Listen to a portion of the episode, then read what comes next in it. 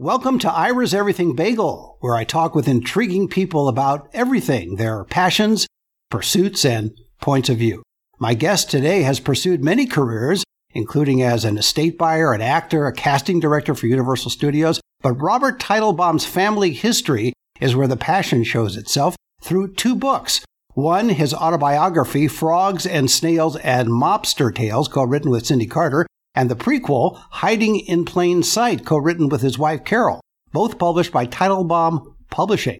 Robert grew up in Al Capone's shadow, and his parents, Abe and Esther Teitelbaum, were mob lawyers, deeply involved in the activities of the Chicago, New York, and California branches of organized crime. Both books are available on Amazon and all the usual places. For everything about Robert Teitelbaum, go to Teitelbaum Publishing dot com. And Robert, welcome to the show. Thank you. Appreciate it. There's a lot to unpack in these two books and in your life. So why did you decide to write these two books? I decided to write them because everybody kept asking me questions about them, uh, about my family. And uh, I felt it would be a lot easier to spend a couple of years in writing them. And I did. And how much influence has your wife, Carol, been in getting your story told? She's a co-author of one of the two books.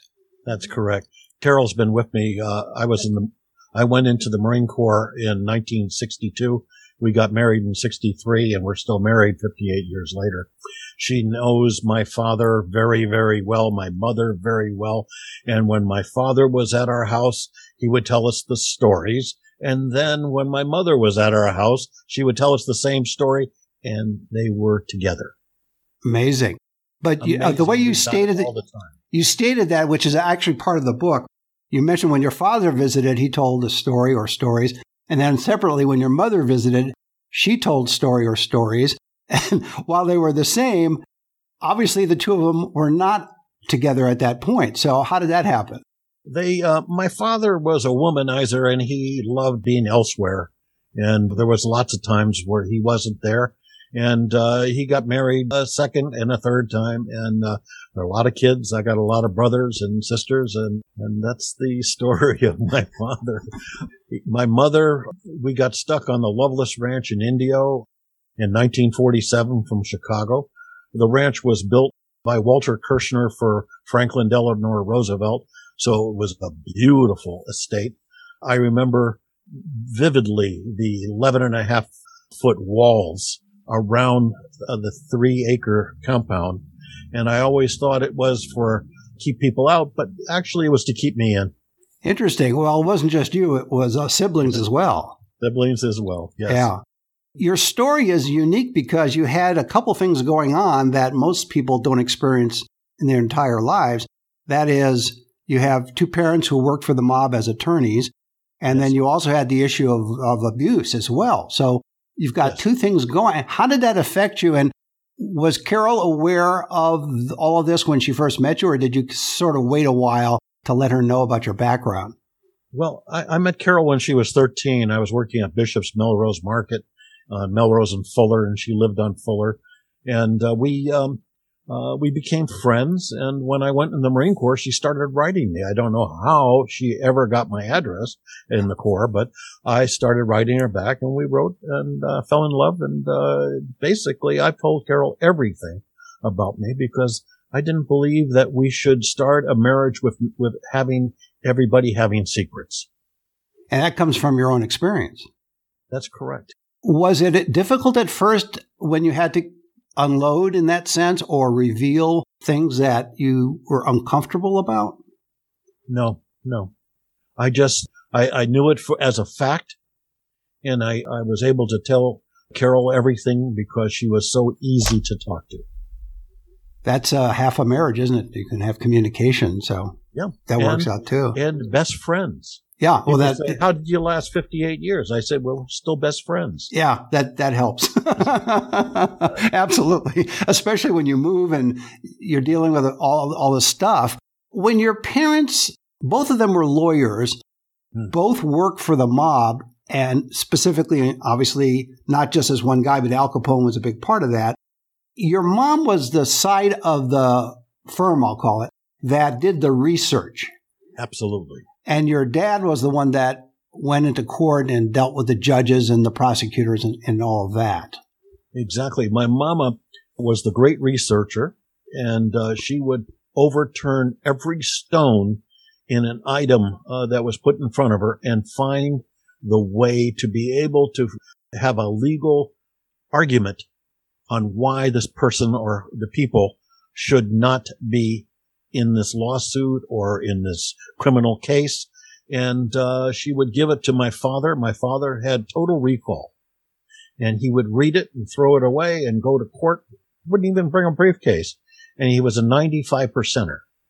And that's why they did so well. They were the darlings of Chicago from nineteen thirty-three to forty-seven. Everybody needed them. Because if it wasn't for the lawyers, there wouldn't have been mobsters. They needed protection, and they got protection from the, some, some of the cops and the judges, but they really needed the lawyers to work miracles and keep them going. Yeah, exactly. Did you ever sit down with your mother or your father and ask them why they chose that, not that profession, but that life? They had an opportunity to be great attorneys in all other aspects of of the field, but they chose to represent organized crime. Why? They didn't actually choose it. Uh, my Uncle Ben and Felix, who were notorious fire starters in nineteen hundred, they, uh, my Uncle Ben became an attorney, even though he had all this criminal background. And they were both sentenced to twenty years in prison. And all of a sudden, there was no case. There was no, no record of them ever going to prison for one day. He became, because he was friends with Torrio, uh, he became Capone's attorneys and the families and uh, his mama and his pop and, uh, and his brothers. And he uh, was there until he started. He was a terrible gambler. He was a, uh, especially Uh, being connected to the mob and being a terrible gambler is a bad thing, because he had all this information on who's going to fix what or whatever. But he still was a degenerate gambler, lost thirty thousand dollars.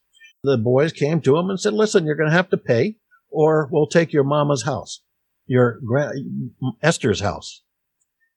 So my grandmother, Tilly Milnick, and Teresa Capone actually had been friends during this time. They were met through my Uncle Ben and Felix. They exchanged recipes. Uh, Teresa would show him how to make lasagna and, and good sauce, and my grandmother would show him how to make matzo balls and, and, and wonderful things. And they were good fr- and noodle kugel. That was their favorite. But here's what happened. Tilly goes to Teresa and says, listen, you can't take my house. It's it's thirty thousand dollars, and, and we paid for it. And we worked hard for this. Is there any way that you can talk to your son and he and Esther and Al can be your attorneys? And that'll erase the debt. And Teresa did this. And that is how my parents became working for the mob. Now, they could have at some point along the way chosen to not work for the mob, but I guess not, right? No. Well, not if you value your uh, life. Yeah. In other words, once you're in, you're in. Well, so, so they agreed, yeah. yeah. That's Carol in the mother, background you're hearing, yes. But my mother also and always said, no matter who you are, you deserve the right to have proper legal representation, no matter who you are. How did your mother find these loopholes? You're talking about a time and day when there was no internet, there was no digitization of material, there were the law books and there was legal paper, and, and that was it. And she had, evidently from reading your book, she had an extensive law library. And then when she moved to California, took it with her. Yeah, took it with her. So she she just had this penchant for being able to go in and know exactly where to look. To understand, to understand what words meant and how they were formed and, and how the, the different appeals could be made. And she would find it to the letter of the law and write it right out, give it to my pop. Pop gets people off. Everybody likes them. And besides that, they were getting paid. Well, yes. my parents were making one hundred twenty-five thousand dollars a client a year, just just as a um, retainer. A retainer. Yeah. You know, not even going to court. That's amazing. Did he have a, did, did your dad have a good relationship with the prosecutors that lost to him? They could, they were sat there with their mouths open. He didn't, you know, he, if he didn't have to deal with somebody, he, uh, he'd wipe his hands like this and never talk to someone again. But my mom did also the Chicago Land and Trust case on her own, which means that you cannot be thrown out of your uh, your houses or your property without proper legal representation. Did they ever find it, and this again, I don't know if they would reveal this to you, did they ever find it an anomaly in the sense that, especially your mom, she's looking for loopholes that were legally sound and correct, mm-hmm. and yet she's working for people who didn't really care about the law and did what they wanted? Because you mentioned about the, the case you just mentioned a moment ago about people safe in their in their houses, and yet it was because the house was about to get taken over by the mob that your parents agreed to become lawyers. So it's it's almost a a conundrum there. Yes, uh, my mom realized they were making a lot of money, and she could and she had a huge family: uh, grandma and grandpa, ten brothers and sisters, uh, hundreds of relatives. And uh, she was always there to help. And she felt that, uh, you know, listen, one hundred twenty-five thousand dollars a year and not doing anything, and uh, and maybe not doing anything for them all year, but one case, everybody's happy. So she uh, she continued. She um, she was very, very good friends with Ben Siegel. She knew him when uh, my father and her got together, because Ben Siegel, Al Capone, and my father, they lived very close to each other. You know, it's like people say, oh, uh, Capone spoke fluent Italian. That's not true. He never spoke any Italian. He was born and raised in Brooklyn. You know, he knew some words, but he wasn't speaking Italian to anybody. A couple of our listeners who may not recognize the name, he's also known as Bugsy Siegel. He never liked to be called that. I but never called him that. My right. father said he would punch people in the face if sure. they ever called him but, but in the public world, he was known as, as Bugsy Siegel in that sense. Were your parents, despite, I'm sure all parents have flaws, your parents decided to go down this, this route or route, depending on what part of the country you're hearing this. Did they ever express regret about what life and career they cho- careers they chose, or was it just not discussed with the children? No, not at all. They never regretted. They never regretted having to buy the Fine Arts Building in Chicago or the seventy-seven Randolph Building in Chicago and putting their their law offices on the top of the Fine Arts Building. Oh, I mean, they had everything anybody could ever, ever want. You know, they uh, they would. This is very funny. In their house, they had a three-story house. And the top floor was a music room, and it was, it was, um, what was it? Not limestone. It was a marble floor. And the Chicago Symphony would come over, the string sections, um, most of the time. They'd come up to the house. They would walk up the three stairways, and they would work in that music room, and they would play, and the house was full of beautiful music. And then a lot of times when they were doing big things, the whole symphony, the, you know, it was, it could hold, it had, it could hold fifty people up there, and they would come up and practice great acoustics, and they went through the house. And, and I was, I was a baby, and I still uh, remember beautiful sounds. I don't relate it to, uh, you know, different music and stuff like that, but I was, I, I related to the, to, that's how it happened, because I asked, I asked my mama uh, when we moved to Indio, I said, where's all the beautiful sounds? And she told me the story. Was she amazed that you remembered the sounds from that young of an age? No. no I, she seemed to know exactly what I was talking about. And she was right there. My mama was very passionate about her kids. The uh, background that you had, though, with the parents and then the abuse later on, does anybody come out of this kind of family and become normal? Or in other words, Carol would know this term, reaction formation. Were you a totally different person as a result of going through all the experiences that you did growing up in all these different places? Well, the abuse that I had was from people who were hired to protect us. Well, abuse is abuse, whether it's from your parents or someone hired. I mean, it's still abuse. It was never from my parents. Okay. It was from bodyguards and people who ran the Loveless Ranch. And it was uh, not only me, but my brother and uh, my two sisters. And my youngest sister, Linda, she died at the end of forty-seven. So we had a lot, we had a lot, a lot to mourn there. You did. But, uh, yeah, but uh, no, I didn't mean to imply that your parents were abusive to you. It's sort of bifurcated. It's your parents' life and career, and then it's the experiences you had through people that they hired. But my question still stands, though, is that as a result of that, do you consider yourself fairly normal coming out of that? It took a that? long time until we started a group called It Happens to Boys, and uh, we've talked all over the country, and we've talked with Betty Ford Center and in the different places. And we've started, uh, we have a group every week that we talk to men, even first-timers. They can come into the group and they can listen to ten, fifteen stories of what we're talking about and how we, we never are totally recovered, but we can live a productive life by understanding why this happened, and it was never our fault. And that takes a lot of insight to get to that point, and when you realize it's not it took, your fault. It took me a long time, but I was, but by talking uh, at conferences and and uh, many things that Carol put together, it helped me immensely. It, I never would have been able to write the book before that. It's uh, it's been a long time, and my abuse uh, happened uh, while I was on the Loveless Ranch, and that was so many years ago. And it's so isolated too, isolating too, because it's not as if you're in the middle of a big city where you could reach out for help. No, we were behind eleven and a half foot walls.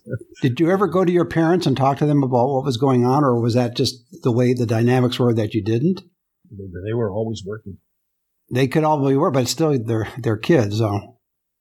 Well, yeah. they, we had, we had people looking after us. Um, we had, uh, You know, the house was so large. I mean, our living room was sixty-six by forty-four. My bedroom was as big as most people's houses.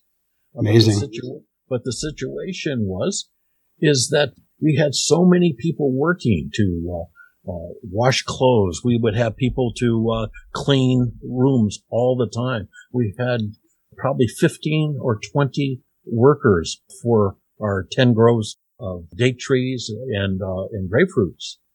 And it, And listen, there was a, a five-room secret uh, service house that we used to go hide in when things were going bad.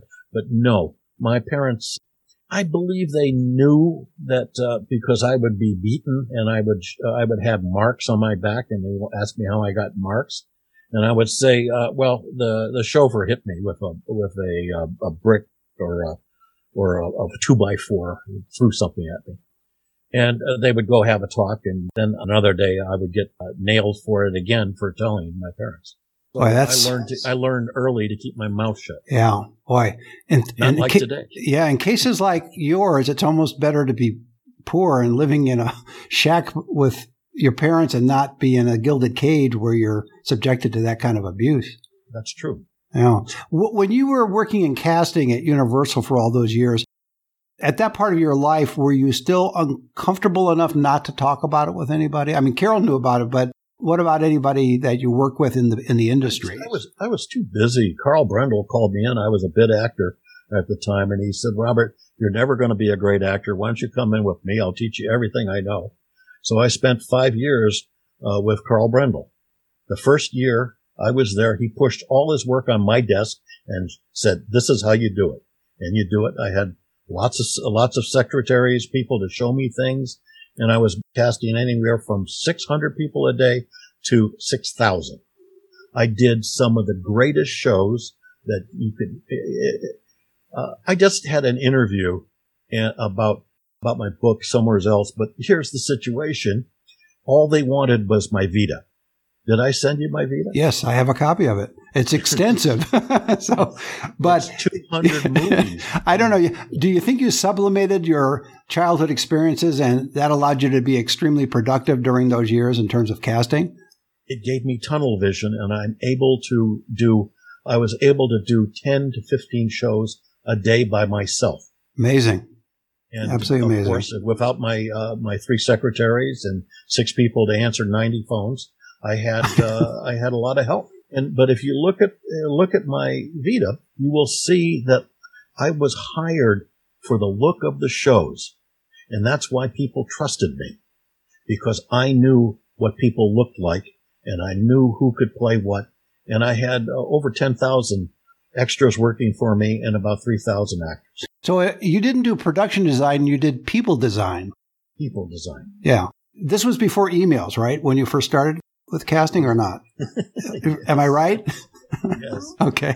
But I had phones. I no, had, I know there are phones, but still that's pretty impressive that you were able to pull that off, uh, that amount of casting. But at eleven o'clock at night, I would get a call from Baywatch and say, hey, we're pushing the show uh, three hours. You have to make one hundred twenty phone calls.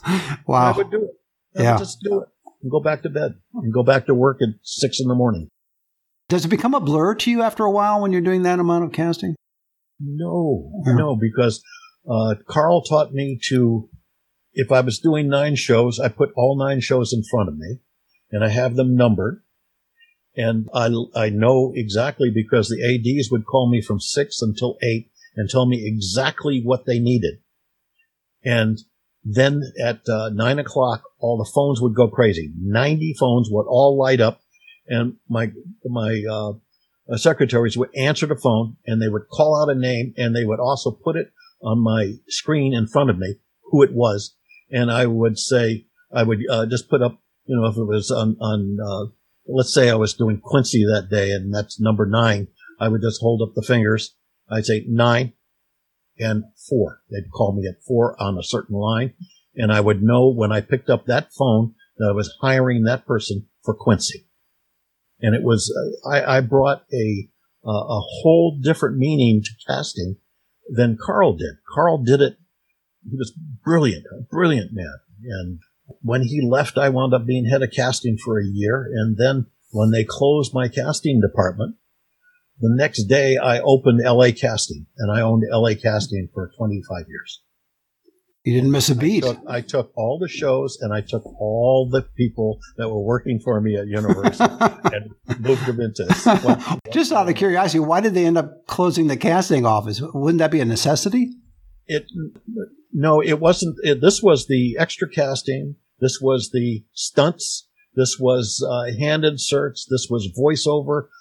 The stuff that other casting directors that were in the tower, and I was across the street, because we caused a lot of a lot of grief for them when we were in the tower. Uh, they said, you're, "You're across the street from the main building now," and we, that's where we went, and we did that. I did that for five years, and I learned everything I did from Carl Brendel, and God bless him, he was a good man. Do you think that your tunnel vision, in a way, was a good defense mechanism and allowed you the time and space to, at, at this point, write these two books because yes. of that? Yes, absolutely. I wrote this uh, way after I was uh, out of casting, but uh, the situation, the tunnel vision was good because I could, when you get a, you get triggered by something someone says. I would take it in and I would move it out.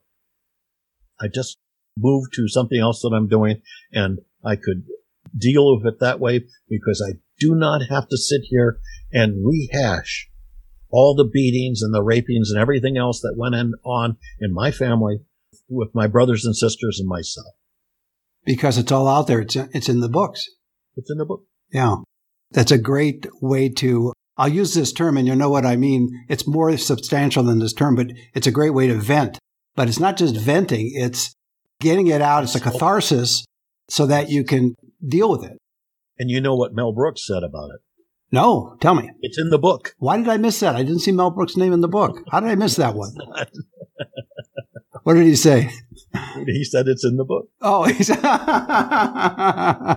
Yeah, yeah, you're right. I missed it. I, I, well, looking at the two books and looking at your life, and we have a, a minute or two, what was the lesson you learned about life, the most important lesson, besides obviously your relationship with Carol after all these years, and you can trust her implicitly, and maybe other family members you can trust now too, but what was the most important lesson you learned from writing those two books, besides the cathartic value of it? Did it give you some insight that you carry with you forward? Always tell the truth. Write what you know, but be truthful about what you write. That's a hard lesson for people to learn. It is. It is because people will exaggerate too much. Right. But don't you also leave yourself vulnerable, open to attack if you are truthful in what you write? I can see the positive and I can see some of, a little bit of the negative in that sense. I, I find it as positive. The negative is just you throw it away and say, hey, you know, everybody has their own opinion. But really the truth comes through. And it can, you know, reading the book may make you cry. We give our books out to the recovery centers because we find that the recovery centers that we talk to, that a lot of the people, uh, one out of three girls, one out of four boys sexually abused before they're eighteen. And that's what, where the alcoholism and the drug addicts and everything came from. And so I give them books so they can read this book and see my experience and take something from me that I give to them. And it's very important. And it's important to me to be able to do that. And it's a legacy in a way. It is. That's what I have. I think it's a great way to end it. My guest has been Robert Teitelbaum, whose autobiography, Frogs and Snails and Mobster Tales, was co-written with Cindy Carter, and the prequel, Hiding in Plain Sight, co-written with his wife Carol, both published by Teitelbaum Publishing. Robert grew up in Al Capone's shadow, and his parents, Abe and Esther Teitelbaum, were mob lawyers deeply involved in the activities of the Chicago, New York, and California branches of organized crime. Both books are available on Amazon and all the usual places. For everything about Robert Teitelbaum, go to Teitelbaum Publishing, that's T E I T E L B A U M, Teitelbaum publishing dot com. Robert, thanks for being on the show, and thank you, Carol, as well. It's our pleasure, and thank you very much for having me. And join us every Thursday for a new schmear on Ira's Everything Bagel.